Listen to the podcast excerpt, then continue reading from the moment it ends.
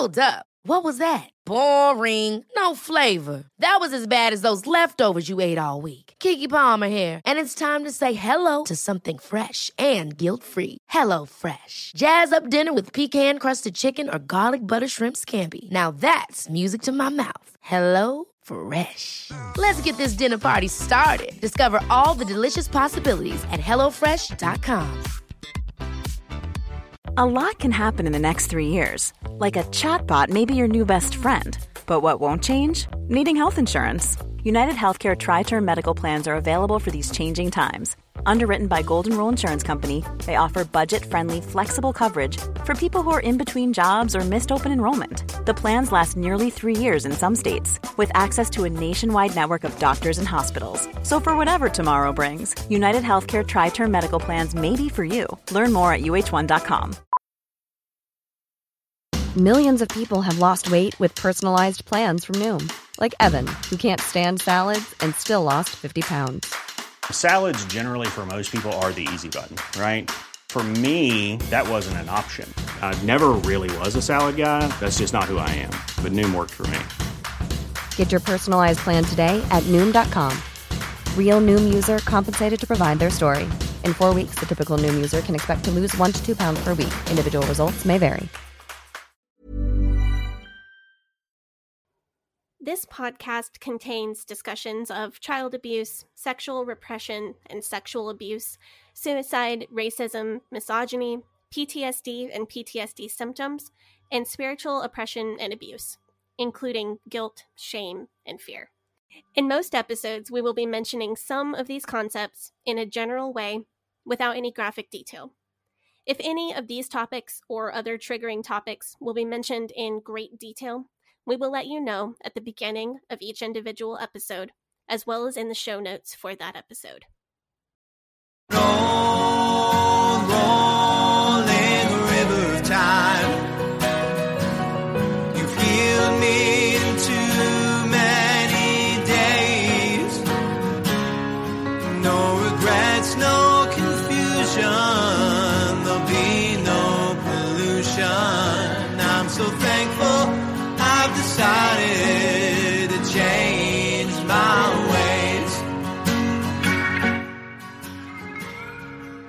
Welcome back to the Leaving Eden podcast, uh, this homework edition of the Leaving Eden podcast. It's been a couple weeks. Uh, my name is Gavriel Hakohen, and I am here with my co host. Hi, my name is Sadie Carpenter, and I am full of dangerous, sexy female empowerment, uh, demonic spirits, and possibly the Illuminati. The Illuminati.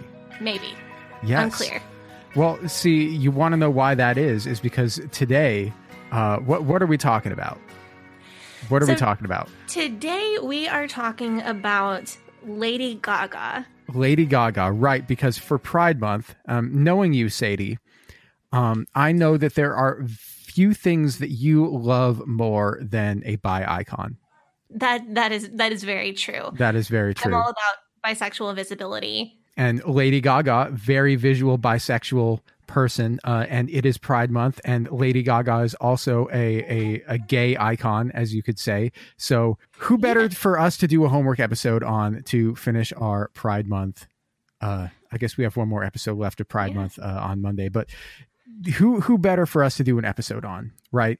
Right. I mean there's there's a lot of female singers who are gay icons. Yeah, so the Leaving Eden podcast is a podcast about Sadie Carpenter's life in and escape from the independent fundamental Baptist cult. We seek to educate and to inform our listeners about the dangers of this cult, other cults, um, and the real and, and present threat that they pose to society as a whole. And we promote freedom of mind, freedom of thought, and freedom of religion. And every so often, uh, we decide that it's good for somebody who was raised in a cult and was not exposed to popular culture to review said iconic pieces of popular culture. So that's what we're doing today. And for Pride Month, we're doing Lady Gaga uh, because who better to do? Um, but Sadie, uh, uh, how do you, how do you want to start us off? What are your overall thoughts? Okay, so so my overall thoughts, the like one of the first things I realized is how early uh these albums came out. I think The Fame was in 2008, The Fame Monster in 2009 and then Born This Way in 2011. Yes, I so think that's I right. my perception of pop culture like recent pop culture is always a little bit behind so i would have thought they maybe came out in like 2011 2013 2015 Right, because that's how long it takes for the IFB to get a hold for of it to something. Yeah. filter into the ifb Yeah. So for me, uh, because I grew up sort of normal, um, Lady Gaga was, uh, you know, I think I first heard her music in, I think, so the fame came out in 2008, right? right I want to say that the song Just Dance was out before that in 2007 because I remember hearing it at, at a dance party that I was at. That Um, sounds right That sounds plausible. So I remember hearing that song and I'm like, what's this song? This is a new song. I haven't heard this song before. And they're like, oh, this is the, the new artist. This is Lady Gaga. And I'm like, what's Lady Gaga? She really sort of blew up over that next year. Okay, and and when you first heard about Lady Gaga, it wasn't in the sense of like Gaga, what a weird name. She's probably demonic. No, I'll tell you what I it know was. that sounds like a stupid question. right. but- Um, we'll talk but about I'm, all but I'm this. yeah. legitimately asking like like what was the the perception your perception when you heard of her it wasn't like oh that's weird or that's crazy or that's probably from satan No. So Okay. I'll tell you what I thought of it because when you know when she first came out. So you have to understand my musical background, at least the music that I was listening to. A lot of it was like classic rock, a lot of it was glam rock, but I did like a lot of pop music. So I was listening to Led Zeppelin, I was listening to Queen, I was also listening to it was in like 2006, 2007. I also would have been listening to like Justin Timberlake, Future Sex Love Sounds. That was a record that I really liked. I also would have been listening to a lot of like R and B, hip hop, so like some T Pain, Kanye, stuff like that. The, like this song came out, like this just sounded like I don't want to say it was like another pop song. It was like, oh, this is like a pop song by like a synth pop artist, kind of like a synth pop, dance pop kind of artist. It's pretty good. Um, who is it? It's Lady Gaga. Okay, that's an artist name. Is Lady Gaga a weirder artist name than T Pain? I don't know. Not really. so yeah so it didn't least, like yeah. strike you as like as unusual because my perception of lady gaga from the time i first heard about her was that she's something unusual she's something very set apart from mainstream pop music because she's like weirder and stranger and darker and uh, you know more full of demons Well, I wouldn't say more full of demons, but I think that she definitely did when she first burst onto the scene. Like, I, I mean, I heard the song, I didn't know anything about her.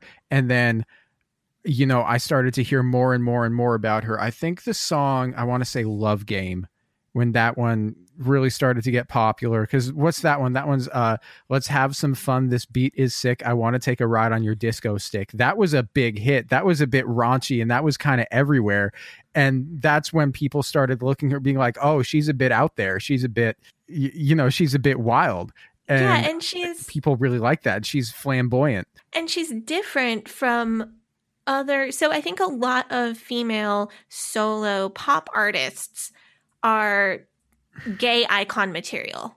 Right and this is something that we really want to talk about like straight out of the bat is what makes somebody a gay icon? So there's there's like a recipe for a gay icon and lady gaga doesn't fit that recipe in a lot of ways and i thought that was really interesting so let's let's break down what that recipe might be because like who else are gay icons i mean if we go way back and way back and way back we could talk about like judy garland gay icon judy Um, garland probably who i the love so much absolutely fabulous actress, uh, singer. You know, Marilyn Monroe, gay icon. Cher is probably the biggest one that, I, like, you know, if you're thinking of gay icons, she's got to be like, you know, front page, front and center. and then Cher, a little more recent like britney spears Britney madonna Spears, absolutely.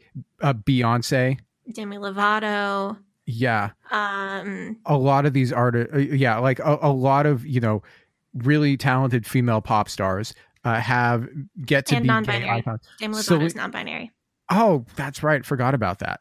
Um, Celine Dion, her as well. Yeah, yeah, a little bit further back. Yeah, a little bit Um, further I feel back. like I'm missing. Oh, Ariana Grande. Is who Ariana- I was yes. thinking of that I was missing. That's true. I did go to an Ari man. I went to an Ariana Grande concert two years ago. Man, I'm like, and I'm in the BeyHive Facebook group. Man, This is are like, literally the joke I've been making all month about. it is like no, it, it is funny that we. it's it's uh, amusing. Yeah, it is. No, but like I was But- um in high school, I was a huge fan of Lady Gaga.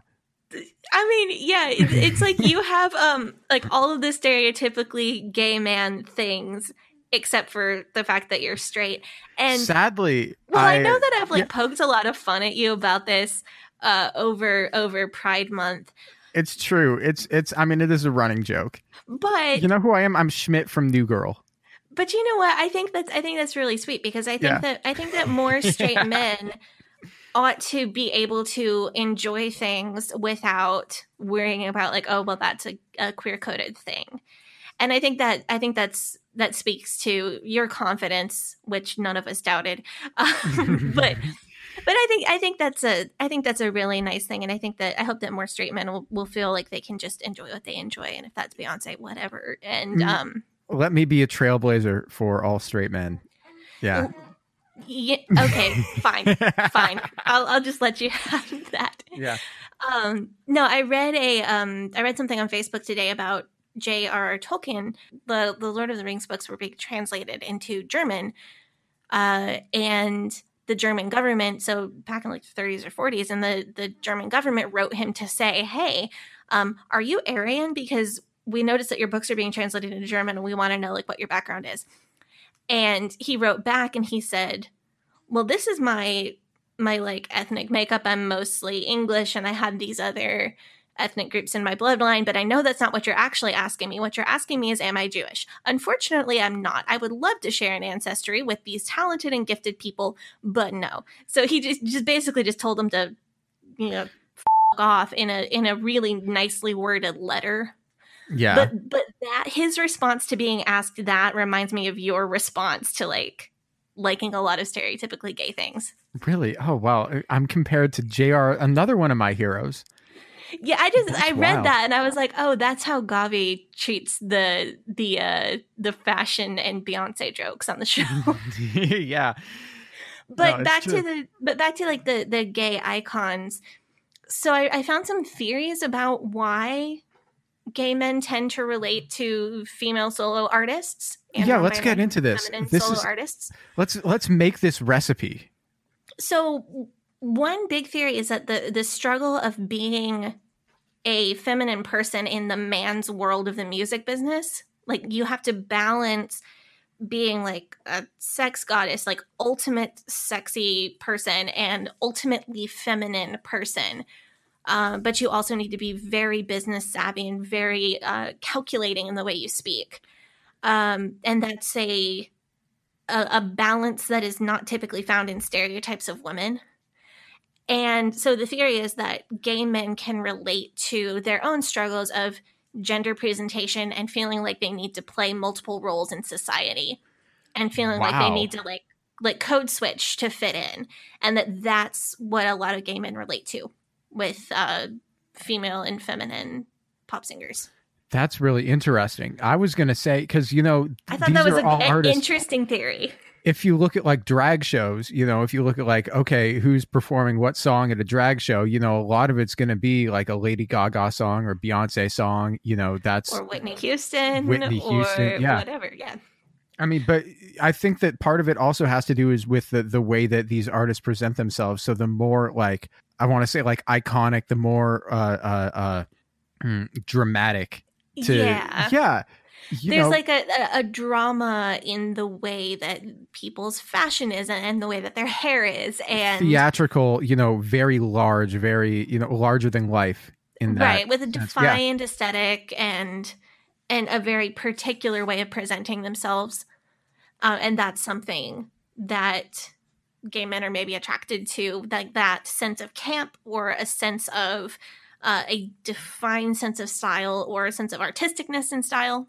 I've also read that female pop stars uh, embody femininity and sex appeal and they gay men want something to like pattern their own feminine side on and they adopt pop stars as like this person gets my aesthetic like this person gets the expression of the feminine parts of myself Huh.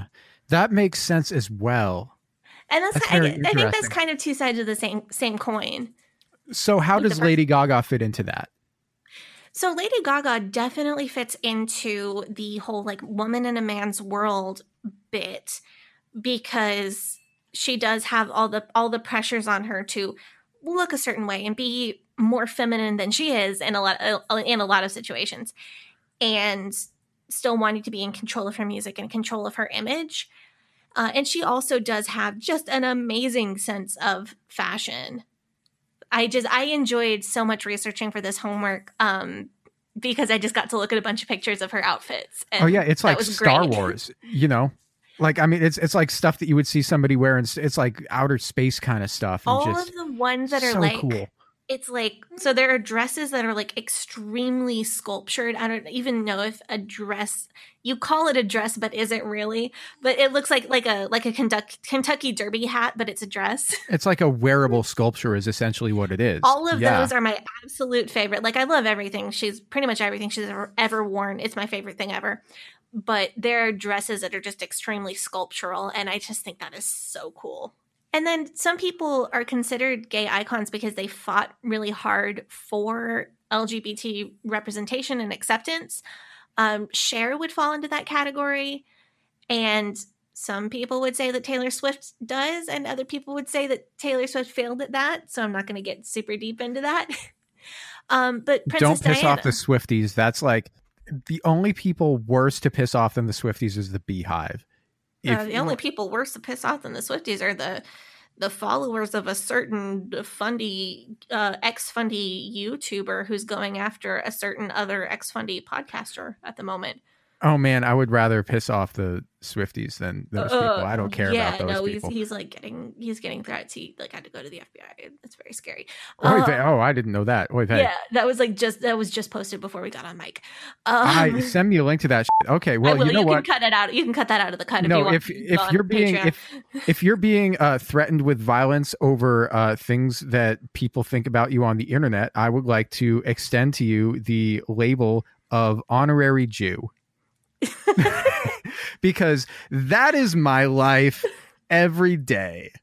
Yeah, and I like I, and it sucks and I feel for you, buddy. I yeah, I I regardless of whether I agree with every single word that comes out of someone's mouth or every single decision that they make every single time, uh nobody deserves that and the person that I'm referencing, if you know who it is, you know, um is just trying to do their best.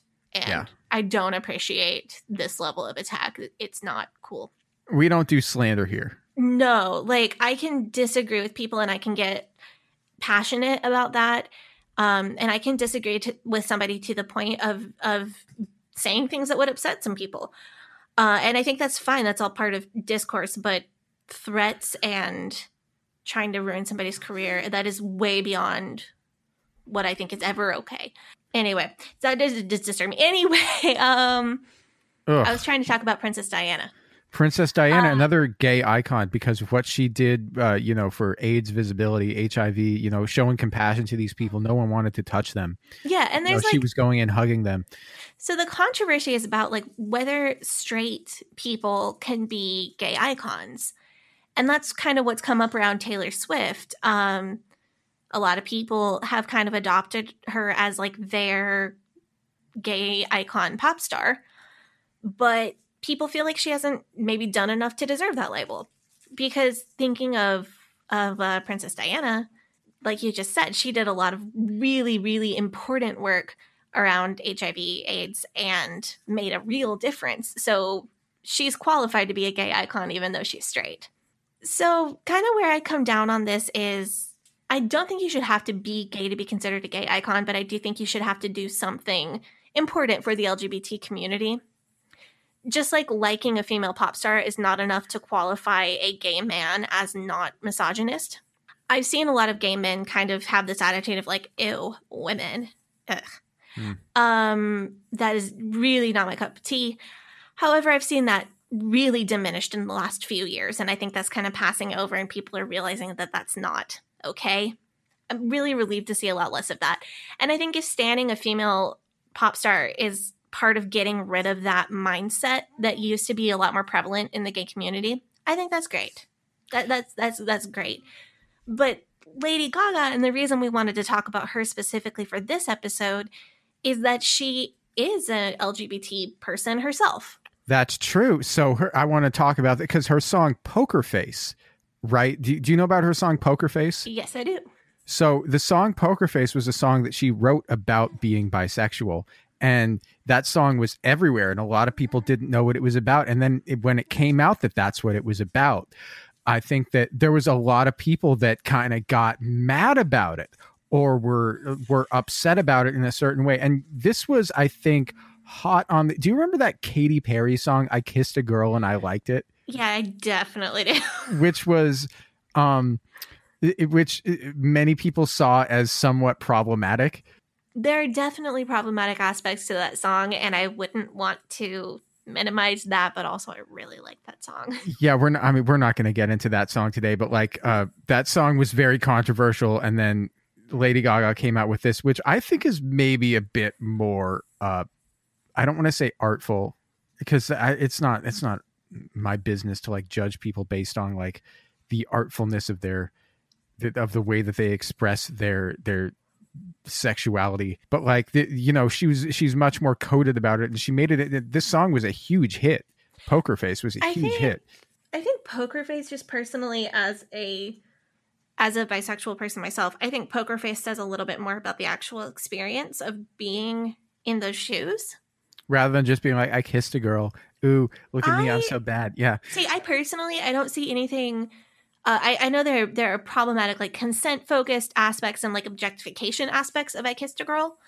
Um, I don't see anything wrong with the idea of like, you know, a lot of a lot of bisexual people, a lot of lesbian people, um, kind of their that their first time was as a joke or as a dare or like in this kind of joking way that's portrayed in I kissed a girl and I think it's accurate to a lot of people's stories. Um, that doesn't mean the song is completely unproblematic, but the playful and jokey nature of that song, I think, is not completely inappropriate when you consider that a lot of people's experience, like opening up to their that part of their sexuality for the first time, does reflect that song. However, I think Poker Face has a lot more to say about like the experience of being a like like a holistic experience of being a bisexual person not like a half joke about one tiny part of that bisexual person's life. Yeah so here's a question. So lyrically speaking what are we talking about here? Um, are there any lines in particular that stand out to you for this song? So we've got this song. It's in the chorus for me. Can't read my no he can't read my poker face. She's got me like nobody. Like i feel like that's like that's not the kind of thing that you would immediately go oh yeah that's what she's talking about. But when to somebody who's lived that experience it's like oh yeah i know exactly what she's talking about. What where you're just like okay this is my guy but like i see this woman i'm just like mm, let me- yeah, yeah and like I- whether you've been in that particular situation or not you you can relate to the feeling of what that would be like if you were not out to a partner. Huh that's and like that's i think a lot of bisexual people can identify like whether or not they have ever been in that position where there was a partner that they were not out to. A lot of bisexual like all of us have somebody that we're not that we're somebody in our life that we're not out to until i started doing this podcast and now whatever. But i think i think a lot of bi and pan people have somebody in our life that that we're not out to. And whether it's a partner or somebody else. And i think that's that those lyrics seem just so they, they don't seem like that to, to somebody who hasn't lived that experience i don't know how to put it into words but to somebody who does have that experience it's very clear I mean that, and that's the sort of thing that's it's very coded. Like, and that's what like a lot of gay media is. A lot of gay media is intentionally coded so that the straights don't know. i don't think it's so the straights don't know i think it's so the gays do know to me it doesn't come across as i'm trying to keep something away from you to me it comes out across as like i'm trying to make something for me. You so the straights not knowing what it's about is a funny side effect but it's not the purpose of the coding. The the coded language the purpose of it is to have a fun like inside joke or a fun reference point for the intended audience which is the lgbt listeners. If the straight people don't get it it's not because you know the artist was trying to obscure it from you. It's because you just don't get it Like it's a side effect. Huh. Okay. but that's I just get- that's just like you're that's just Yeah. my wackadoo theory. You no, you know what? I think you're. I think you're probably right about that. I guess you would know better than I would, but Yeah, it's like like a lot of a lot of queer culture. It's not about it. It originated from the idea of we've got to hide this from the straight people. right. That's what I was thinking about. That it's a lot of it's about keeping it secret because you're being But I don't think persecuted. Yeah. I don't think that's what it is anymore. So, okay, so 70 years ago, for thing 1951, uh, if somebody asked you if you're a friend of Dorothy, do you know what that is? I know what that is now. No. Um, so if somebody asked you that, it would be because, um, for any listeners who don't know, a friend of Dorothy is a an old phrase. It, it originated in the gay scene in London, and it was a way that gay men would identify each other. It was like a like a password. You'd say, "Are you a friend of Dorothy?" And if that person said, "Yes, I know Dorothy," then you know you're talking to another gay or bisexual man. What if you just know somebody named Dorothy? See, that's the that's the drawback of you know coded phrases. One But- time I was in a bar and somebody asked, like, now that I'm thinking about it, somebody asked me if I was a friend of Dorothy, and I'm like, no, who's Dorothy? And they're like, So now, sadly, oh, though- oh man. But now I'm thinking about it. That happened to man. He, that guy was trying to hit on me. He was handsome too.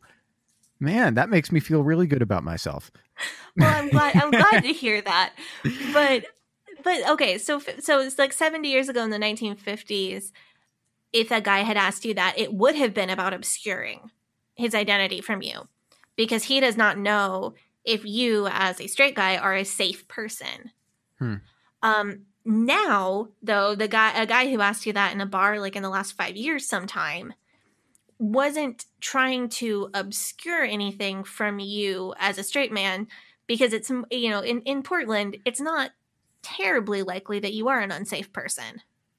Now it's about including other lgbt people not excluding straight people Well, hey, that's that's interesting. So, um, but that's so that's poker face though. so that's poker face so uh, we got off on a little bit of a rant there No, but that's very interesting. This is stuff that we got to talk about. That um, so i Ga- stayed up late reading theory yeah, so Gaga is is um is actually because how many of these uh gay icon uh pop stars that we're talking about are how many of them are actually like LGBT?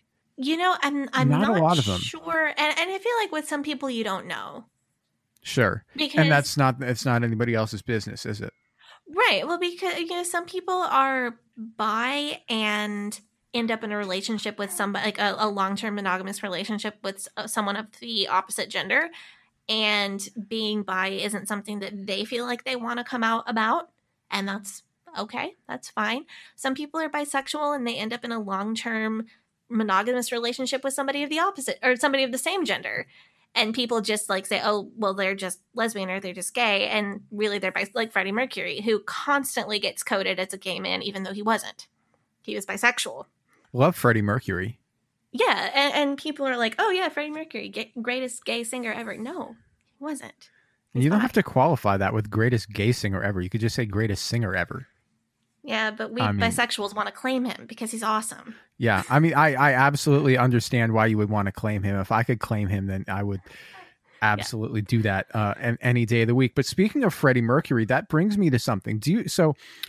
You were talking about earlier, um, Lady Gaga's name. Do you know where she got the name so Lady Gaga? is it from the queen song radio gaga It is from the Queen song Radio Gaga.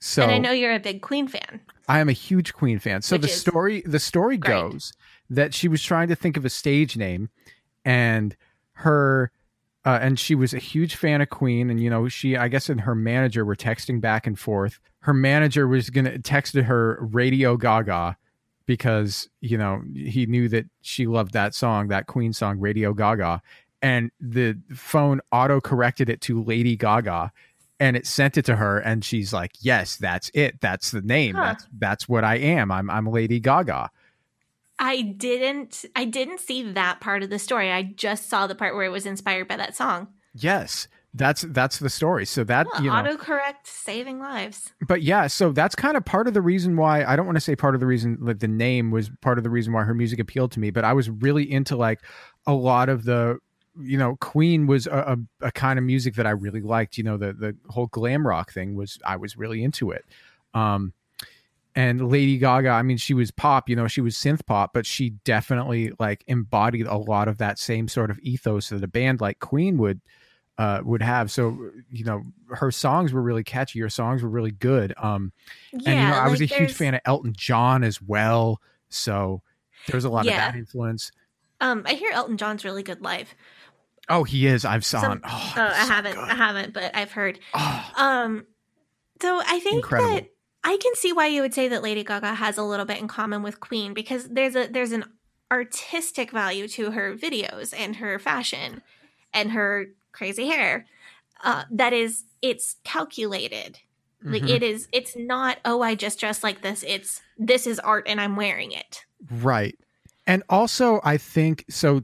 Tor- uh, 2009, um, or 2008, 2009, there was a lot of hype coming out about Michael Jackson because Michael Jackson was going to go on this big tour. Uh, it was going to be the This Is It tour. And then Michael Jackson died suddenly in 2009. And that was around the time Was when, that that early? yes, Michael Jackson sure? died. Yeah, 2009. It was Because I watched the funeral. How did I watch his funeral when I was still in the IFB? I don't know. It was June of 2009 that Michael Jackson died.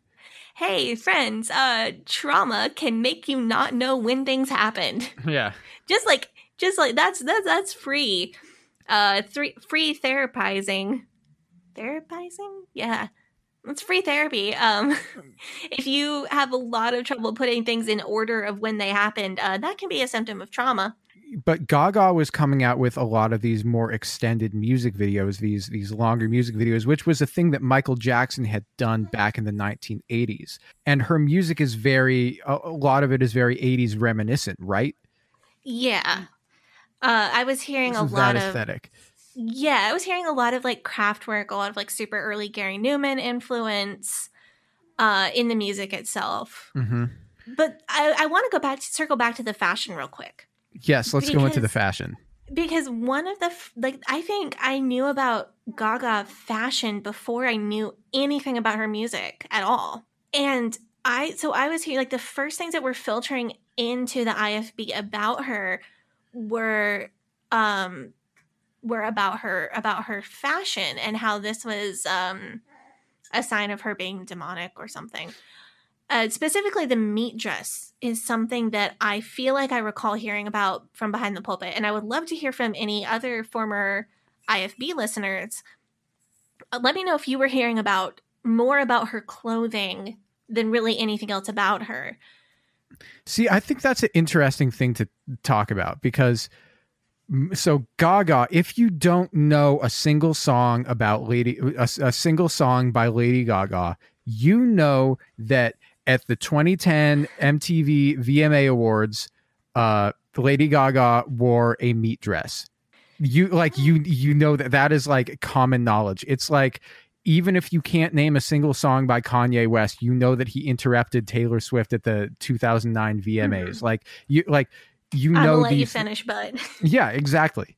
Um, or if you don't, if you can't name a single, I'm, I'm trying to think of another example of this. Like a lot of these people get well known for doing something, and then people will say, "Oh, well, uh, her her that's just a gimmick to get people to listen to her music because her I mean, music's not very good." Like, I mean before I had I did not know a single song by Madonna or Britney Spears, but I knew that they kissed at some video, some like award show. Like I heard about that long before I knew anything about either one of them as an artist. I don't know about that. I, I yeah, need Madonna kissed Britney Spears at like in like 2000 at some like MTV awards or something. Well, that would make sense because uh, Madonna was like one of Britney's biggest influences. Right. It was like it was supposed to be like a symbolic like passing the torch thing But from then like being the pop star of a generation to the next person. the IFB is like, oh, And then I feel like Britney kissed somebody, and it may have been Miley Cyrus, but I can't remember. Hmm. Somebody's going to correct me on that one. That's That okay. Tweet at me. My Twitter's been like sad and angry lately. Tweet at me about Dude, about Twitter's been pop stars kissing. It'll be funny. Yeah. Uh, yeah, Twitter sucked lately. Somebody just just tweet at me like happy things. dude i've been you, you don't want to know the names that i've been called over the past few months on Ugh. twitter it's Tweet. I don't know what you want to be tweeted at about. Like, I don't know what is going to make you happy. If people want to make me happy, tweet at me about your Bachelor fan theories, No spoilers. If you read Reality Steve, stay the F away from me. But if you're just guessing like me and you think that, that kitty cat Connor is totally going to win, tweet at me because my Twitter's been sad and angry. and like Bachelor fan theories will make me smile. Do you want to request anything particular on Twitter? No. okay. Uh, just say something nice. Yeah. Don't call you any names. Um, No anti-Semitic slurs. Just just don't do that. Yeah. And that should especially not ones coined by David Duke. Uh, oh, yeah. oh God. Ugh. Don't don't swear on our podcast. Yeah. um, Any, anyway, back to back Anyway. to Gaga meat dress. So, Meat what did dress. the IFB say about the meat dress? Um, I I remember I can't remember specifics, but I remember it being like super shocking, and then somehow this was supposed to be satanic or something. Well, it was Um, shocking when she did it. People like freaked yeah, out. So, People like, so as are- a younger person, I looked at pictures of this and I was like, huh, meat dress, pretty cool. And then um, when I was when I was researching for this homework, I looked it up again, and I was it made me kind of feel sick. And I'm like, oh look, hey, I'm getting older, I guess. Hmm. because like this is a little more this impacts me a little bit more now i i have a theory maybe about why so it wasn't just the meat dress that i was hearing about and it wasn't just her quote unquote immodest fashion choices either there was so of course i was hearing about how those things were bad, but I was hearing more than that about her fashion. I was seeing her get a lot of hatred just for the outlandish nature of her clothing choices. And that Yeah. I think is really interesting because I think it it lifts the curtain a little bit to show what the actual problem is with singers like her, like the, the actual problem that the IFB and other super conservative groups would have with her. Like they are offended by the the showing like showing so much skin or a like seductive nature of some of her clothing. yeah, but, but that's I just par for the course with any like. right, that, that's every pop that's star. every that's literally every famous female person and non-binary feminine person ever that they hate.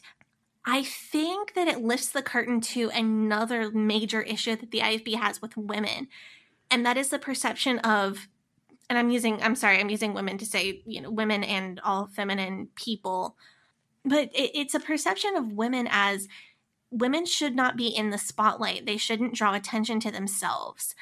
And Lady Gaga dressed in a way, it didn't just draw attention because a lot of her skin was showing it demanded attention because of the nature of the outfit itself, regardless of whether she was completely covered from head to toe or regardless of whether she was in uh, some kind of like bikini type outfit. I think the IFB has a fear of being made or forced to be to pay attention to anything outside their world. And I think that's kind of where the the fear of Pride Month or the fear of a Pride Parade or the, the fear of rainbows and Target comes from because they fear being forced to pay attention to anything because they feel like they feel like this is equivalent to someone putting their head in a headlock and holding their eyelids open and making them watch. They don't understand the concept of just scroll by. And even worse, this is a woman demanding attention.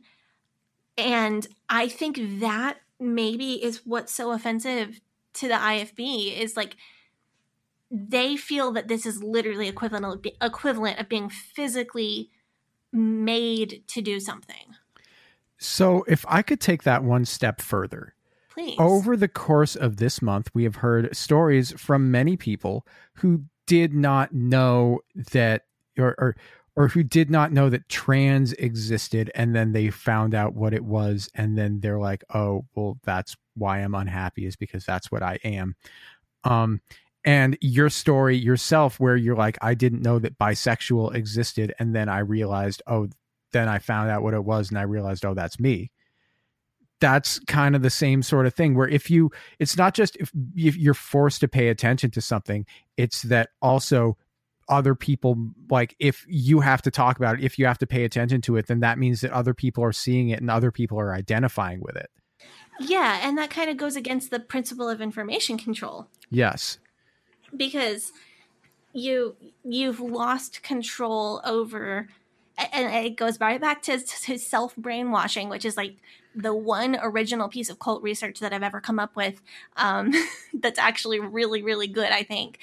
The, the idea that in that cults reach a critical mass where the leader can no longer control each person individually and you've got to be trained to brainwash yourself and you've got to be trained to information control yourself so if you are being caused to pay attention to something outside the world of the cult, you are losing your own control over your own information. And I think that's what's scary about artists like Lady Gaga and, you know, Rainbows and Target.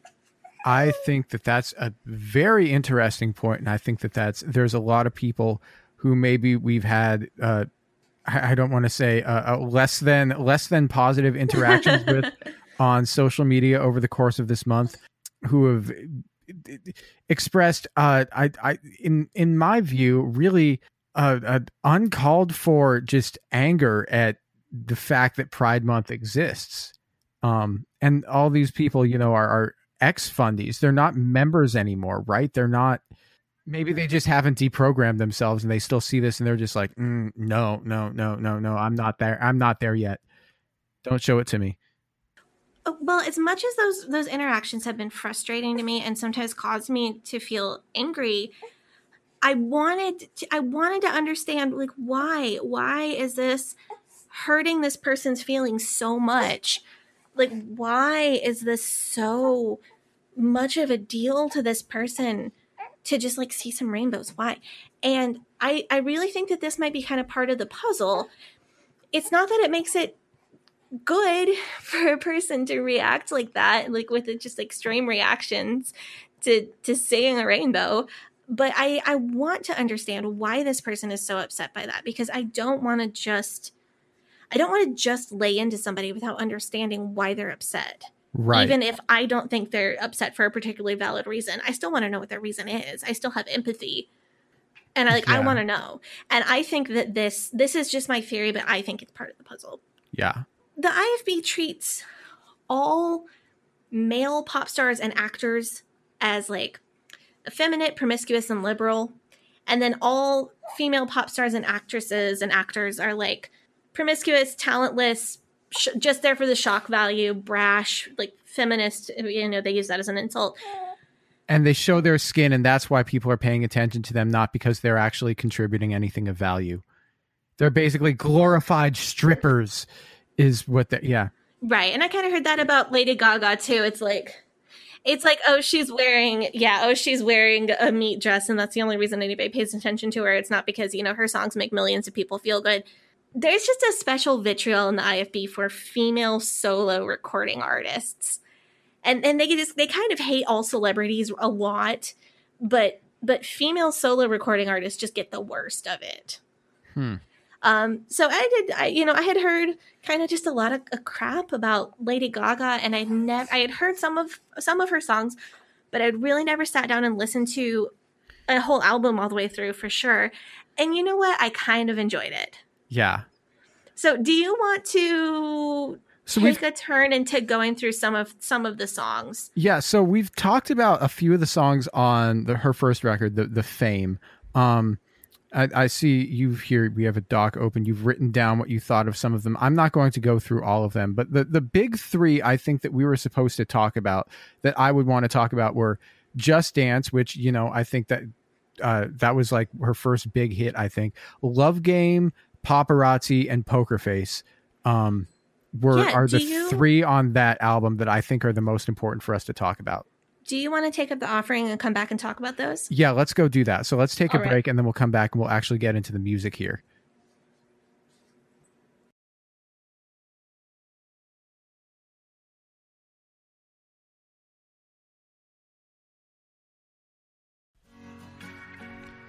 Hey, Gavriel here. If you enjoy the Leaving Eden podcast, head over to our Facebook group, Eden Exodus, where you can talk to other fans, ask us questions, and share memes. That's facebook.com slash Eden Exodus. you can join our Patreon at patreon.com slash leaving Eden podcast, and you'll get access to extended and uncensored episodes. You can also support our show by recommending it to your family and your friends. The Leaving Eden podcast is a fully independent podcast, and we really appreciate your support.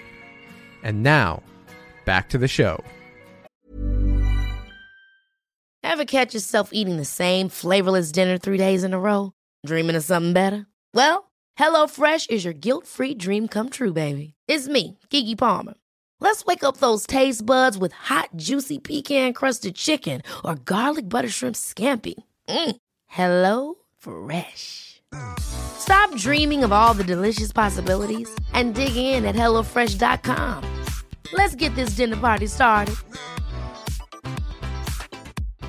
Hi, I'm Daniel, founder of Pretty Litter. Cats and cat owners deserve better than any old fashioned litter. That's why I teamed up with scientists and veterinarians to create Pretty Litter. Its innovative crystal formula has superior odor control and weighs up to 80% less than clay litter.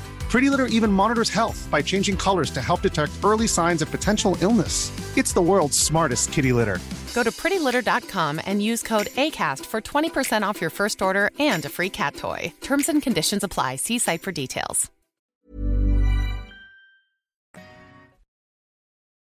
Okay, we are back. We are talking about Lady Gaga. In the first half of this episode, we talked about a lot of Lady Gaga's cultural significance, uh, both to the LGBTQ community and why the IFB hated her oh so much. They really did hate her. Um, but now we're actually going to talk about the music, and we're just going to go through. Uh, I think so. The, her first record uh, is called "The Fame." Um, there's uh, three songs on here that I think is really important that we talk about, which are "Love Game," "Paparazzi," and uh, "Poker Face." So we mentioned "Paparazzi" before. Let's go. Let's go into "Love Game." Uh, you have here written "meh." You didn't care for this one. I just so overall, the Lady Gaga's music style is just not one of my top favorite styles. That's fine. And I mean, I kind of feel like I think I feel about Lady Gaga a lot like you feel about musical theater. It's not that I hate, despise, and abominate the entire genre. It, it's it's not that I that I think she's awful. It's just that a lot of her music isn't exactly what appeals to me.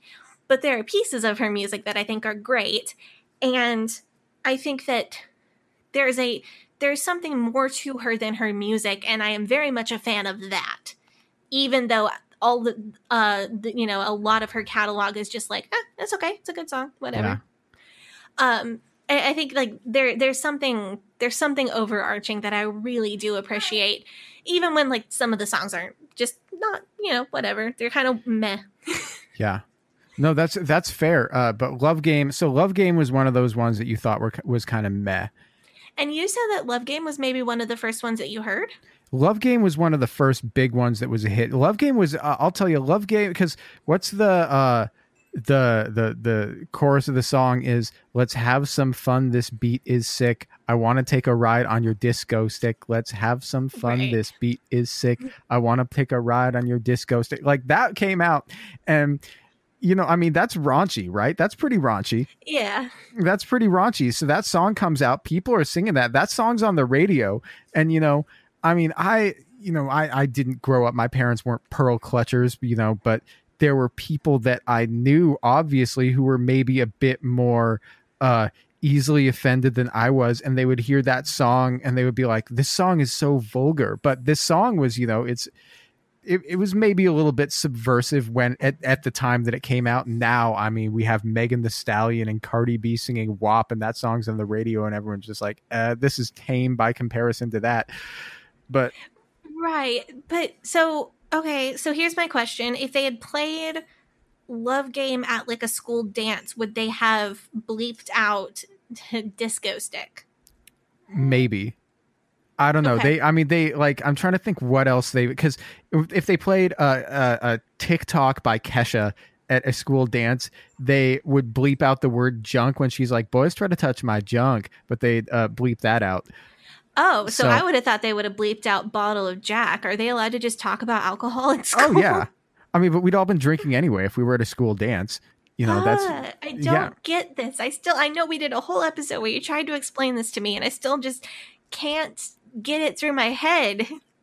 I can't. Yeah, you drink MD 2020 with your friends beforehand. and Okay, never mind. I and- yeah. didn't miss anything. I hate that stuff. Yeah, um, but the, but but like Love Game, because there was all of like this stuff where you know I think there was one interview right where Lady Gaga, uh, they were asking like somebody asked her, uh, Lady Gaga, what do you look for in a man? And then she like very facetiously said a really big dick. And like that's it, and like that was her answer, and that was like a huge viral like thing that people were like, "Oh wow!" Like, but like she said that, like that's that's so edgy thing to say. And so you know, songs where she she would have some songs that were very sexual in nature, um, very raunchy in that way. People were, and you know, I I that was like a thing that people would talk about. So I don't really remember hearing about her lyrics this early in the game. I would hear about some of her lyrics later, and I'm going to get to that in like towards the end of our of our review here. Hmm. But I wasn't hearing about her lyrics being explicitly sexual. Uh, I was hearing more about like she said "Roma ma" is that a satanic spell? Huh. we'll we'll get to that one later. But Uh, we'll get to that. so we talked about Poker Face a little bit. Uh, is there anything else you want to say about that one? Yeah, so I so I listened to the Fame. I went straight through. Um, Fame and Fame Monster. I went just straight through, just like Yeah. the the U.S. non deluxe track list, just start to finish. Just listen to the album without stopping it. Just like wrote notes as I went. And that's what I would have been listening to in uh, like 2009, 2010. Yeah, and then Yeah. um, Born This Way. I listened to all the songs, but I skipped around. Um, just I thought it would be neat to have two different experiences for this homework yeah, episode.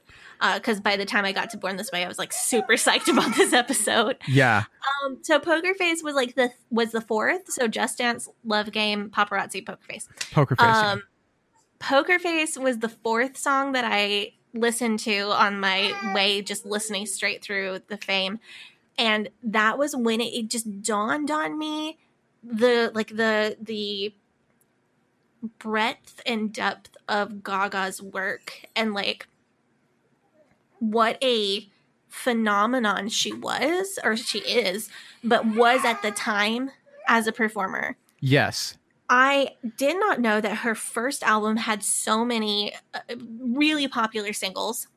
I did not realize how early she came on the scene and how long her career has been.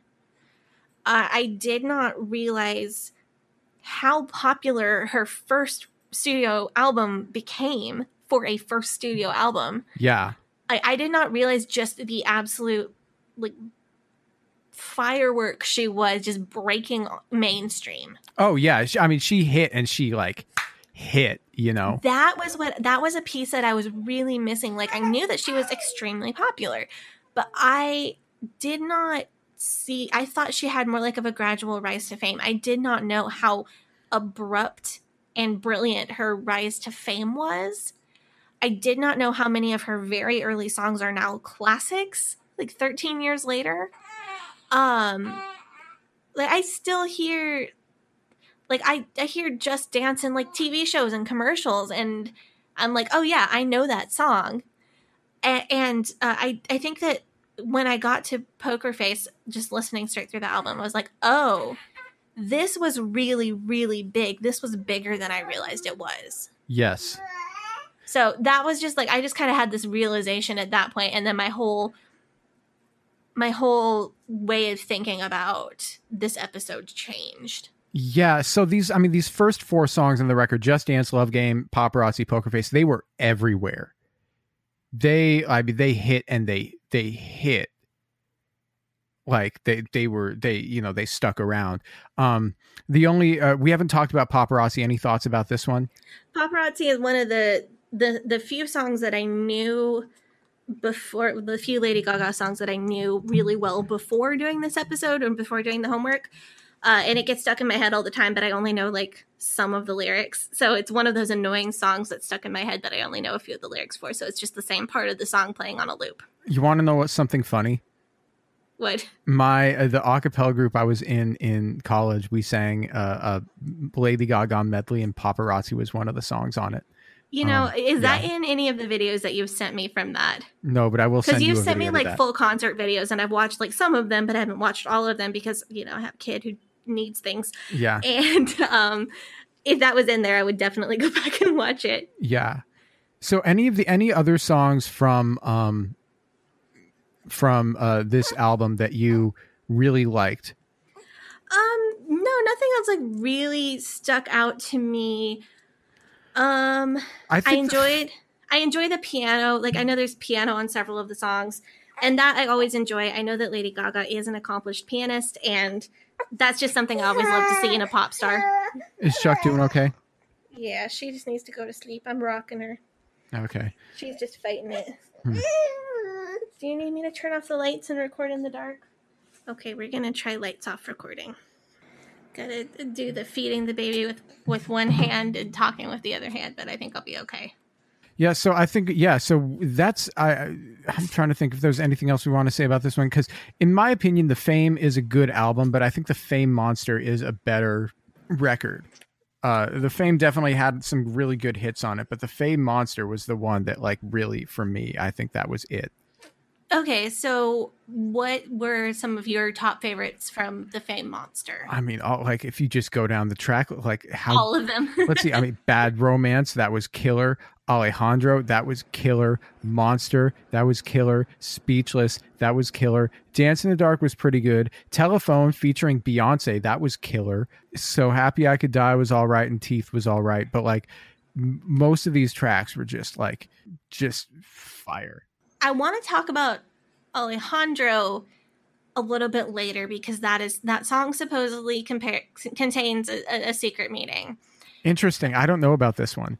So uh, I found an article. I'll tell you about that one when we're done with like our album by album review here. Hmm. Bad Romance was really fun to play on piano. This must have been an earlier song of hers that I heard because I know at some point before I graduated high school, I had learned like the main bass riff, like the intro bass riff on piano. Um, mm, what and was enjoying mama, like mama, just like da da da da da da da mama gaga oh la la. Want your bad romance. Yeah. And and I do like I do love the lyrics of that song. Um but I, that was I didn't even know I don't think I even knew the words. I had just heard the intro to that song enough in I don't know grocery stores and oh that song was games and whatever. everywhere. Yeah, it, it really was, and I had picked up to enough to be able to play the bass riff on piano. So when I was feeling like really angry at the IFB and not being allowed to do anything, I'd go play some evil demonic Lady Gaga to make myself feel better. But all I knew was like the all I knew was like the first four bars of the song. This was one of the ones that they thought was like actually demonic, though. This was one of the ones I think I have heard that so um I don't know what exactly is going on with this because I feel like when I used to Google like proof that Lady Gaga is demonic, I used to get a bunch of like little independent websites that would go off on their wackadoo conspiracy theories. And I now I Google proof that Lady Gaga is demonic, and all I get is articles about how uh, silly conservative she's not demonic. Hmm. Which I don't know if those sites have just been shut down or if people don't worry about demons anymore and they worry about other stuff. Or people who Um, were uh, uploading to those sites, uh, I don't know, they forgot how they're, light? yeah. or they just forgot how the internet worked and they stopped updating their website or something. Or, or Yeah. yeah. Or which and it scares me a little bit more. Maybe that all of those people have gone underground. Like maybe they're all on 8chan. And like I I don't, don't have know. access. And I feel like that's scary because that creates an echo chamber. Um maybe I've just spent too much time watching the Into the Storm documentary. I don't know. Wait, what was but- Into the Storm? Oh, it's a documentary about QAnon. Oh, It's on it's on HBO. those people so are fucking crazy. so go watch Yeah. it because I know you have HBO Yeah. for personal reasons. Um Is there a not personal reason to have HBO? No, I know for personal reasons. Personal reasons meaning that I use your account. Oh, right. Um, I've never had a friend before who I shared a, a streaming login with. It makes me feel really special. Well, that makes me feel special that I'm your first. Yeah, you should. yeah. I just, I just like I like I've shared my. I had I had people in the past who were who shared my logins, but they I've were all never, the moochers. Yeah, I've never been the moochie before, and it makes me feel really. It makes me feel cared for. I appreciate you. Yeah. Um. Anyway, I feel like I remember Bad Romance being the one they thought that like the Romama bit was a some kind of satanic spell or ancient language or something that meant terrible things. Um, but due to issues which I have described before, I have not I wasn't able to like find this conspiracy theory online. Hmm. So I just all I can I had like a hazy remem- hazy memory of hearing something about this, but I wasn't able to like pull any links or anything because I couldn't find it online. So if you are IFB or you're ex IFB, uh, please send us uh, and you remember why. Especially if you have like sermon links, that's the best. yeah, and you remember why Lady Gaga was satanic, then please send that to us. Uh, because Wait, why specifically Bad Romance too? yeah, Um, I mean, any song that somebody's saying some gibberish, some nonsense, and they're gonna get mad about. yeah, Yeah. because they think everything's backmasking and, and demons. Yeah. Um, but let's move on to like my other favorite song on here, Which one's that? Telephone, which is also has some some conspiracy theories about it, which I will also address. Um, but I have a soft spot for Telephone because possibly the best drag routine I ever saw in person was to the song Oh, at Darcelle's. Uh, I used to know somebody who worked at Darcelle's. A show there, and Telephone was like one of the main songs in that show, and it was awesome. It was that good? It was, yeah, it was only tied with. Uh, I saw Isaiah Esquire, who is another super Portland famous drag performer, um, at what's that creepy bar over in Southeast with all the clowns? I don't know. There's a there's a there's a little like comedy bar over in Southeast. I think it might be Funhouse Oh yeah. Uh, with the clown room. The green room is like all clowns in it. Anyway, I'm not gonna just like get off talking about the drag shows I've seen, but uh, but like telephone, happy memories. That's that's what I'm trying to say. yeah. Um. Let's see other ones that we want to talk about.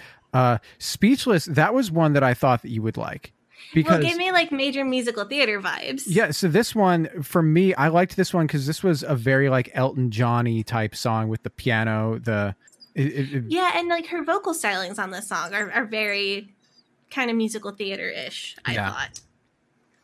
Um, that was one that I always really liked. I played that one on piano that's the thing about Lady Gaga. She's great. Her songs are great to play on piano because that's how she writes them. Because she's a pianist first and foremost, and extremely talented. And I, I think all of her songs are just kind of set up for piano, which is uh, amazing Yeah, because uh, piano is just the love of my life as far as instruments go. yeah. So uh, the uh, so the last one that I think it's important for us to talk about on this album is Alejandro. This was one of just my one? favorite. It was one of my favorites, just like song wise, just like composition and musicality wise. It's a re- it's a hot track. It it It really is. Goes, that- yeah. This is maybe one of my favorites that I hadn't heard before that I heard doing homework. don't call my name. It might actually be my my favorite that I heard from this homework assignment Alejandro. that I hadn't heard before. Yeah. I loved it. Um, do you want to hear the, the satanic conspiracy theory about Alejandro now, or do you want to wait? I'd love to hear the satanic conspiracy Okay. theory. So let me pull up this article. Um, so the theory go the theory is built around the three names that repeat in the hook of this song. So like, don't call my name Alejandro. I'm not your babe, Fernando. Don't call my name Roberto. Yes. Okay, so Alejandro, Fernando, and Roberto are the three names in the song. So, according to this internet article that I found, Alejandro means man's defender and protector. So, Alejandro is meant to mean God. Fernando means ardent for peace. And that's supposed to mean Jesus. And then Roberto means bright or shiningly framed. So clearly, Roberto is meant to be stand in for the Holy Spirit. And then babe is the same as a child. So you substitute the word child in for babe. And what you get is don't call my name God. I'm not your child, Jesus. Don't call my name Holy Spirit. That is Da da da da, satanic. that is like a long walk for a short drink of water. What's really funny is that is one of the shortest walks uh, for that drink of water I, compared to some of the other things that the IFB does. I don't. I don't. Yeah. So, um, so the image there was images where she was inside an egg. Hatching from an egg signifies the cold-blooded rebirth with horns on her shoulders and her cheeks, which indicates that she is the transformed, all caps, bride of Satan. That's kind of a, a lot. I don't So know. that's I- the uh, the proof for Alejandro being satanic. that is some sketchy proof. I. don't- I. Mm, Well, that, that's what I got from the, the the wide world of the internet. I don't know if I totally buy it, but hey, I'm open to. I mean, I totally buy it. Like yeah. clearly, that's clearly what she intended to write. Okay. Do you want to go into Born This Way then? Let's do that. Okay. Um, so I just want to say about Born This Way, I cannot hear the words burn, Born This Way without thinking of that parody that's like, I'm on the right track, baby. I'm from Gallifrey, which was the Doctor Who Lady Gaga parody. oh God.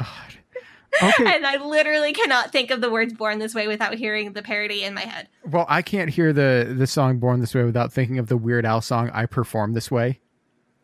See, I thought the Gallifrey parody was better. Wait, I, Oh, and I you know, know I love one. Weird Al. You know I love Yeah. him, but So I I love Weird Al, but like the the Born This Way one because the whole thing with that was that he wanted to do the song. He always asked the artist permission, and he asked Lady Gaga's people. He asked Lady Gaga permission, and then his the Lady Gaga's people were like. Uh, we need to know what the song's going to say first and what it's going to sound like. And so he basically had to record the song, and then they told him no, and then he complained about it on the internet. And Lady Gaga said, "No one told me anything about this. You can release that. That's fine." oh, okay. Yeah. Well, that sounds fun. Yeah, I mean, and I love the the the song "Born This Way," like the actual song too. it's a great song. It, it's a really good song. It's it's probably my second favorite behind Alejandro. This was this was one obviously that I had heard before, um, but Of I course. enjoyed listening to it again. But this song is, I think, perfect for Pride Month because what what is this song about? This song is about affirmations of the, especially the LGBTQ community. Yeah, just like be who you be who you are, and accept accept the person that you're meant to be, and it's all good. Mhm. I, I so I feel like I enjoyed in general the more upbeat songs more than not upbeat songs. So Born This Way was was really one of the ones that I enjoyed the most. Also on that album, I wanted to speak about the song Judas. Uh the song, like the musical aspects of it, didn't really do it for me. But I am always a sucker for a modern retelling of Jesus, especially if Judas gets to wear a leather jacket. Okay, well, So I was I was down with the leather jacket part. did you watch the music? I take it you watched the music video. Yeah. You know what? The thing is that I remember when this song came out, I was like, I don't know how I feel about this song, but the music video is tight. Um, and then I listened to the song again. I was too. and I'm like, okay, now this song, this song is fire. Uh, Judah, Judah, uh, uh, Judah. So Like, that's yeah. my thing. I don't like the repeated word, like the repeated words or repeated syllables thing. because that's the type of thing. Especially if they're saying Judas, you think it's going to be like, oh, they're they're like, that's going to trigger you no matter what.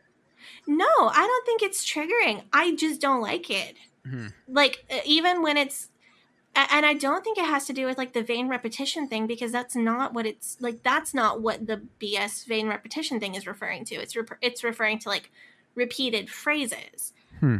So I just don't like it. I just don't like the like repeated syllable thing. Um other artists that I really like have done that on some of their songs and I didn't like it when they did it either. It's just a technique that you don't care for. It's just yeah, just the repeated syllable thing just like I mean, I don't even like it when people say like la la la or whatever in their songs, except for Hey Jude, because that's an exception, obviously. Um but no, I just in general nonsense syllables repeated syllables or um repeated words or like that effect where it goes like like like a record scratch in the middle of a word um i just don't like those things in, in music and I, I don't think there's anything wrong with them at all i Hmm. just um it just bugs me personally and it it is what it is just not my thing Yeah. but i do feel like like obviously lady gaga's art far transcends her music and there are so many things that i do like about her Yeah. so and, and i like her as an artist that much that I will listen to songs that like have the repeated syllable thing that bothers me just because I like so all of the other things about her so much. So, what other songs on this album do you, did you really connect with? You Were there what? any I in particular? No, I I thought I would really like Bloody Mary just because like typically that's kind of my jam. Um is like songs with a lot of religious imagery and that one wasn't like my favorite thing either. Um I liked Heavy Metal Lover, that one was pretty good. Marry the Night was okay. It was good. I feel like the I feel like I should have listened to this one straight in a straight line instead of like jumping from song to song because I just didn't connect with the whole album as much as I did the first two. And I wonder if that was because I didn't listen to them all in order because I feel like listening to the first two records in order really gave me a different perspective. Uh, What about The Edge of Glory? Did you like that one? Oh, oh my god, yes. Uh, I forgot to write that one down. Yes, I love Edge of Glory. That is like an amazing song. Yeah. That is. You know what? Weirdly, I didn't like the music video very much, but I loved the song. Edge of Glory is a killer track. It totally is. I, I that one deserves to be a classic. So many of these, I hope, are still getting played many years from now. But that Oh, is they one of the will be. ones like, oh, that one deserves to be an instant classic. The edge, the edge, the edge, the edge, the edge. and the edge, saxophone the solo edge. and you know um i know i know there there are other ghost fans who listen to my podcast because you've posted in our facebook group before um but all ghost fans know how cool a, a saxophone solo where you don't expect it can be But man, I so overall thoughts. What are we? What are we going to say about Lady Gaga here? I don't know what else Um, you want to talk about. well i want to talk about is she satanic Is it? Do you think Lady Gaga is satanic? Here we do go. Do you think she's satanic because I i, think she's so i talked about the hidden meeting in alejandro Which seemed kind of tenuous dubious. I don't me. know. Um, I watched a video that was titled "Lady Gaga performs a satanic ritual on stage," uh, and I watched it really carefully, and I watched it like three times, and I literally could not figure out what was satanic about it. Yeah, And I feel so confused and conflicted about this because I'm sure 10 years ago me would have found something to be upset by that was supposedly satanic. Sure. And like now me I just couldn't figure out what it was. It was her she was singing Bloody Mary. She was she had a, a very large red dress, like almost like a Victorian looking dress with a bustle and like a like a 10 foot long train.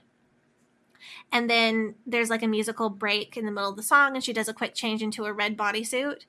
She she says into the mic, um, I'm sorry, Joanne, this bitch showed up in red. I don't know. And that's the part that was supposedly satanic, and I cannot figure out for the life of me why it's supposedly satanic. And I really tried. It's true. Stefani Germanotta is is a secret Satanist. Is I don't know. I I, I, ju- I just don't know. So, like, that really confused me and kind of gave me an identity crisis because, like, you know, years ago, I would have been the person who knew exactly how to find the, the you know, a million satanic connections in that video, and now I just don't know. she's wearing a red bodysuit. Clearly satanic imagery. Duh. Obviously, no. I um. I'll tell you when I was one of the first rock concerts Like, I'm I ever wearing a went red to. t shirt right now. Am I satanic? I guess you are.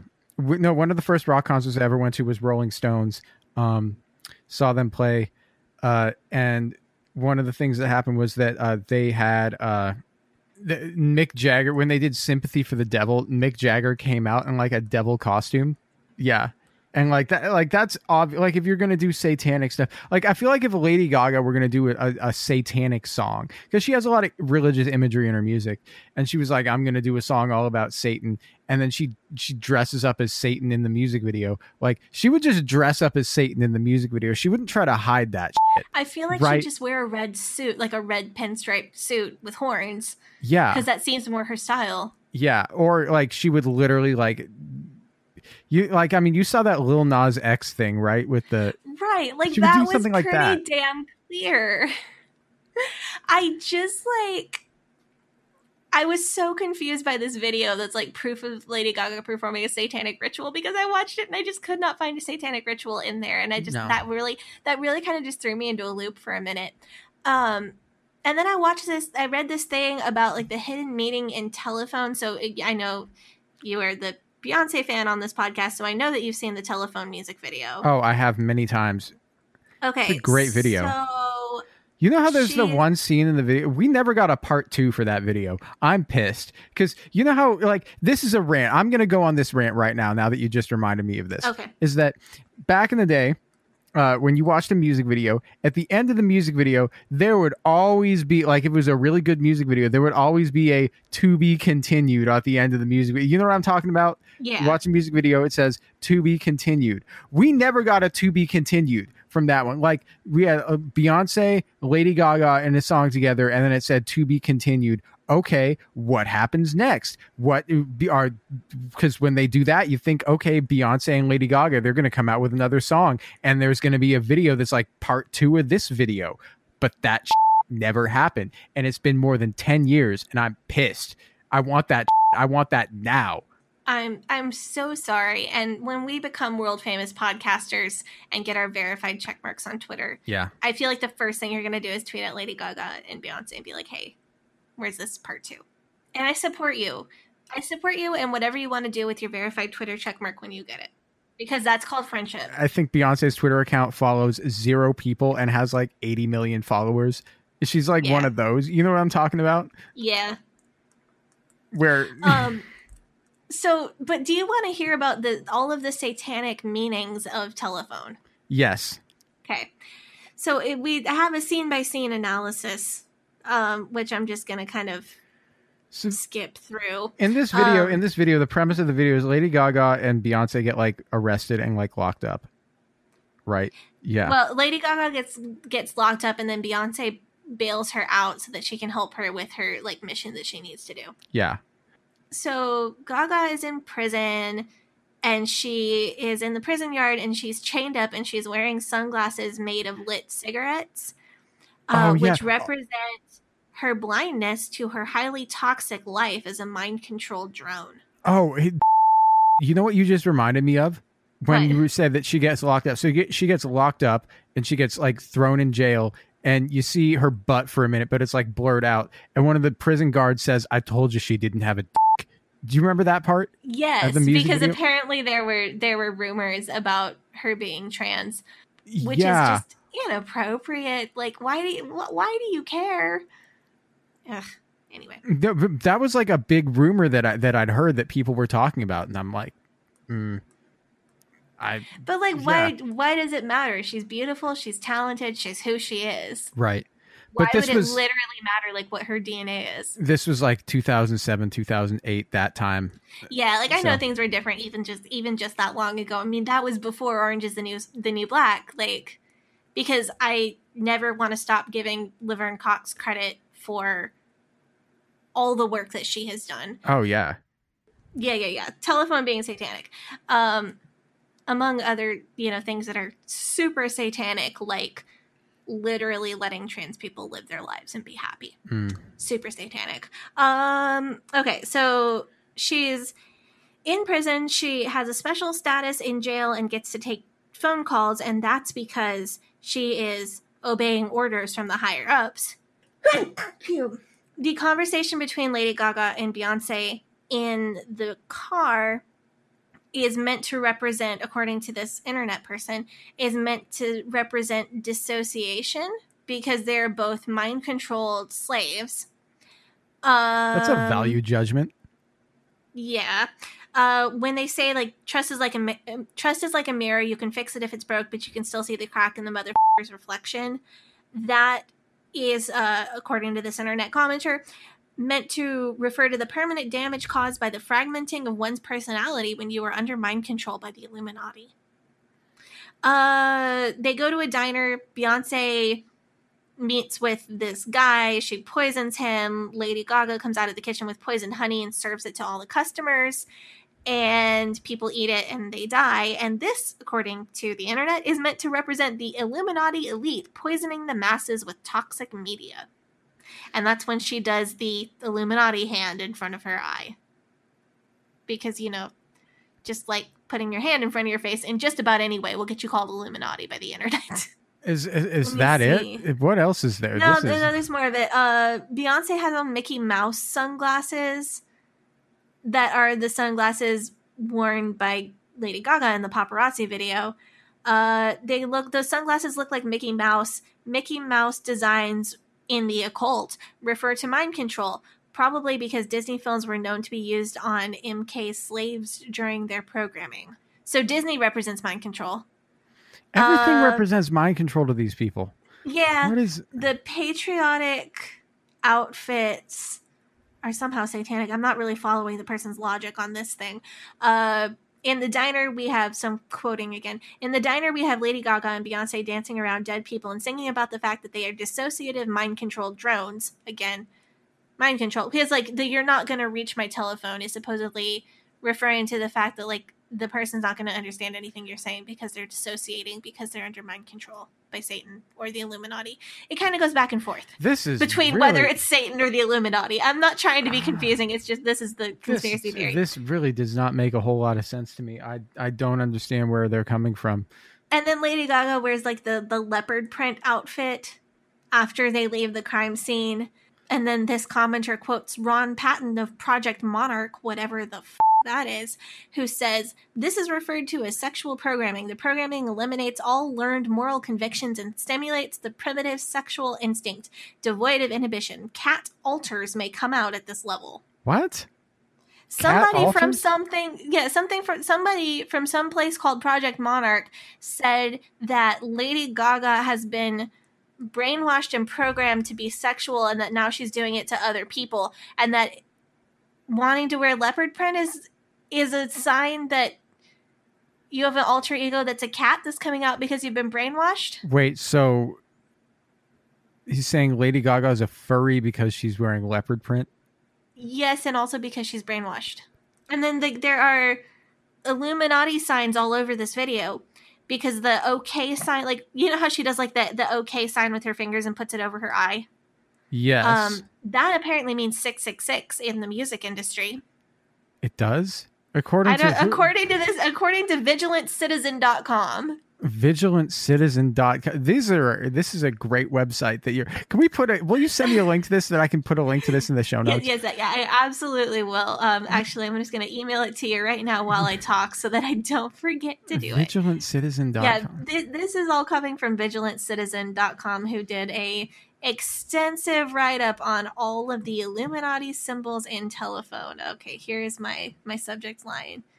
So every time she has one eye hidden that's also an illuminati symbol like when she's in the police tape and it's over one eye like she's in like the caution tape. Her body is a tri- is a crime scene because mind control victims go through trauma. And then in the end, when her hair is shaped like a telephone, that's supposed to. I remember him saying that that represented something, and now I can't find what he said it represented. Probably Maybe- mind control. Maybe it's Um, just to do with the fact that the song is called Telephone, and so she made her hair into a telephone. No, it's because she's mind controlled and representing that to her listeners. That is, Um, she also refers to electroshock therapy in her videos, not in telephone, but for some reason it's still in this in this article. Um, in an interlude video of the Monster Ball tour, and then also in a photo shoot that she did, she refers to electroshock therapy, uh, which also represents her being under satanic mind control. Surprise, surprise. Um, so this is too much. in conclusion, according to VigilantCitizen.com, Telephone is yet another Lady Gaga product, permeated with references to mind control and Illuminati symbolism. Gaga's commentary on today's youth is certainly not a positive one. The video basically says, America is ready to eat any poisonous crap the elite serves them, and that is accomplished through controlled puppets. I mean, if you look at like, if if you So look at the entire world through that lens, then that's what you're going to see. I don't know, man. That that's this is That- really I mean, wild that's to me. yeah, and that's like that's one valid point that I've heard from I've heard elsewhere. is like if you look, if everything is the Illuminati, if everything is the Freemasons, if everything is Satan, then you're gonna see it everywhere. Like if you believe that it's everywhere, you're gonna see it everywhere. Yeah.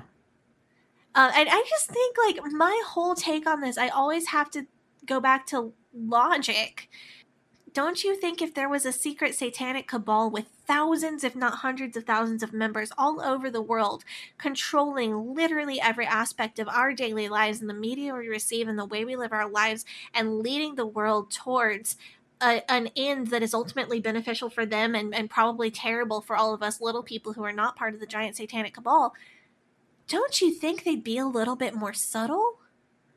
I just, I don't see how it would benefit people who were running the world already to leave clues literally everywhere, like 18 clues in a Lady Gaga music video. I just Mm. don't feel like that makes sense because with any conspiracy theory, the first question you have to ask if you're trying to trying to make sense of or logic of a conspiracy theory is okay, well, who does this benefit if the conspiracy theory is true? And who does it benefit if it's made up? Yes. because who so so okay so okay who would be benefited if lady gaga did sell her soul to the devil for fame and fortune and is now in the illuminati and brainwashing you through her music videos Obviously, the devil and the Illuminati, right?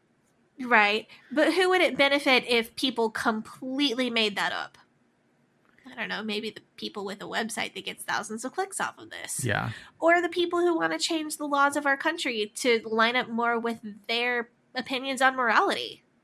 And they need to scare you to do that. Those are all fair points. I can tell you've been uh, watching that QAnon documentary again.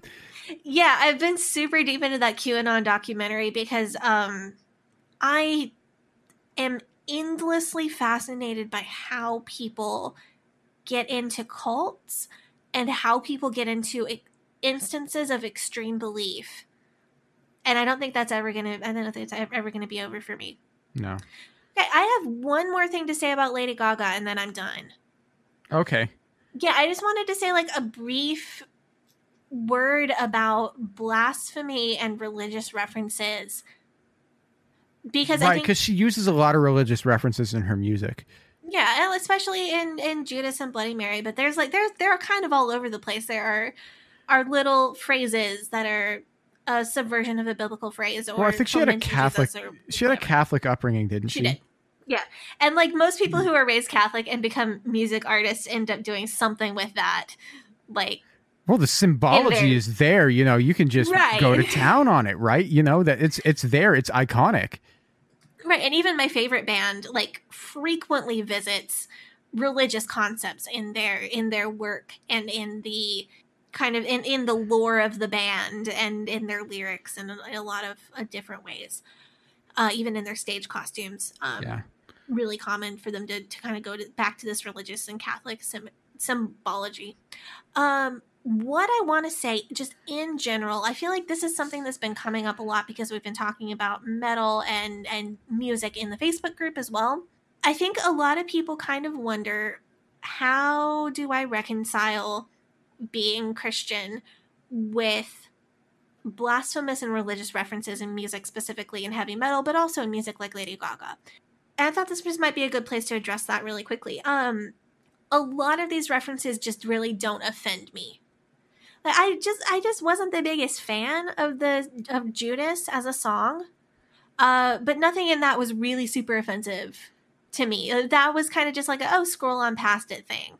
Uh, some references, some blasphemous and religious references do offend me or bother me when I run across them in certain in, in metal or in pop music or wherever I happen to find them.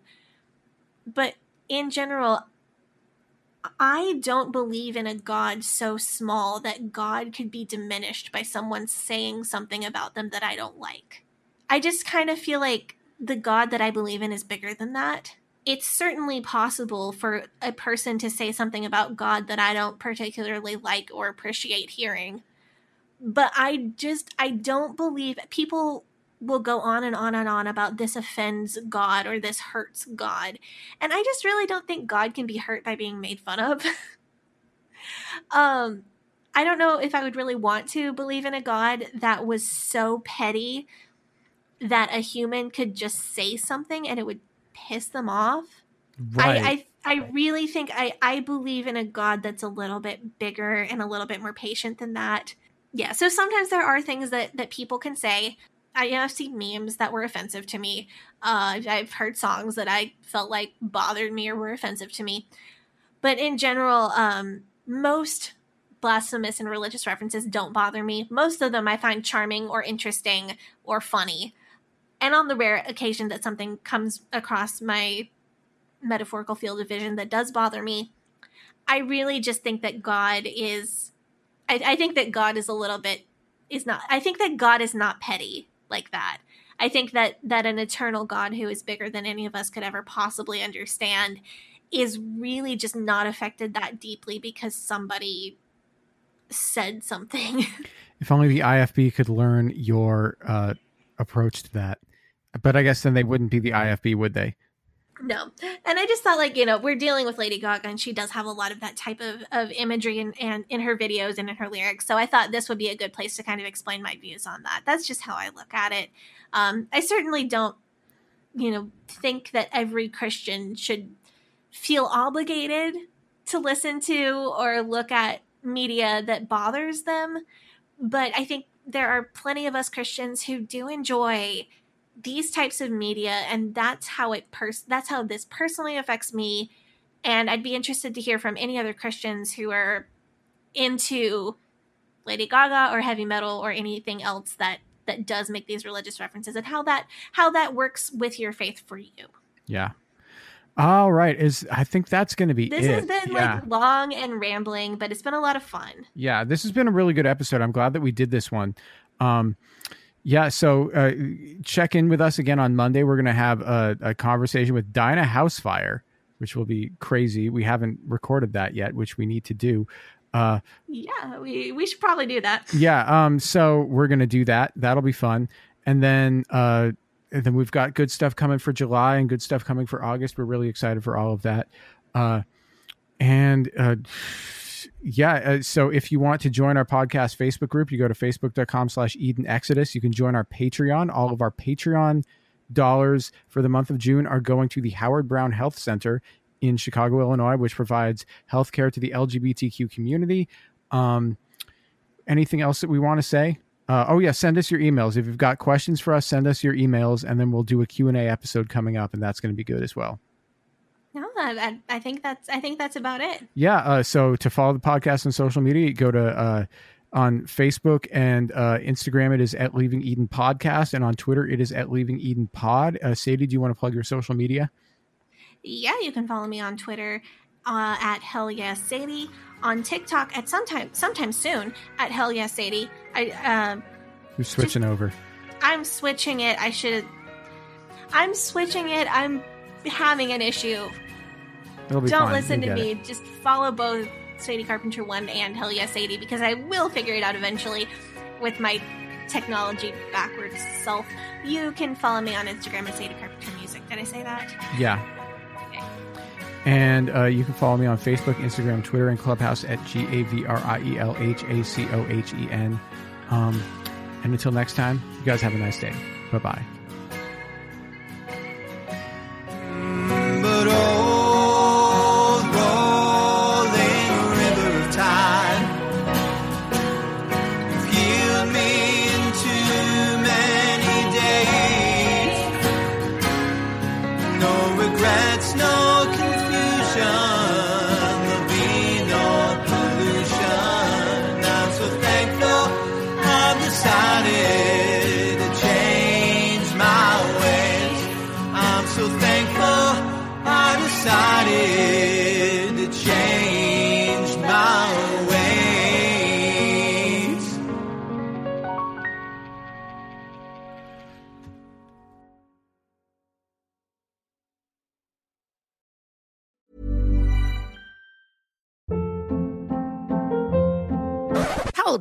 What was that? Boring. No flavor. That was as bad as those leftovers you ate all week. Keke Palmer here, and it's time to say hello to something fresh and guilt-free. HelloFresh. Jazz up dinner with pecan-crusted chicken or garlic butter shrimp scampi. Now that's music to my mouth. Hello Fresh. Let's get this dinner party started. Discover all the delicious possibilities at hellofresh.com. Hi, I'm Daniel, founder of Pretty Litter. Cats and cat owners deserve better than any old fashioned litter. That's why I teamed up with scientists and veterinarians to create Pretty Litter. Its innovative crystal formula has superior odor control and weighs up to 80% less than clay litter. Pretty Litter even monitors health by changing colors to help detect early signs of potential illness. It's the world's smartest kitty litter.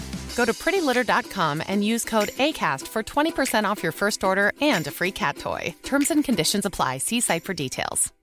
Imagine the softest sheets you've ever felt. Now imagine them getting even softer over time. That's what you'll feel with Boll and Branch's organic cotton sheets. In a recent customer survey, 96% replied that Bowl and Branch sheets get softer with every wash. Start getting your best night's sleep in these sheets that get softer and softer for years to come. Try their sheets with a 30-night guarantee. Plus, get 15% off your first order at bollandbranch.com. Code BUTTERY. Exclusions apply. See site for details.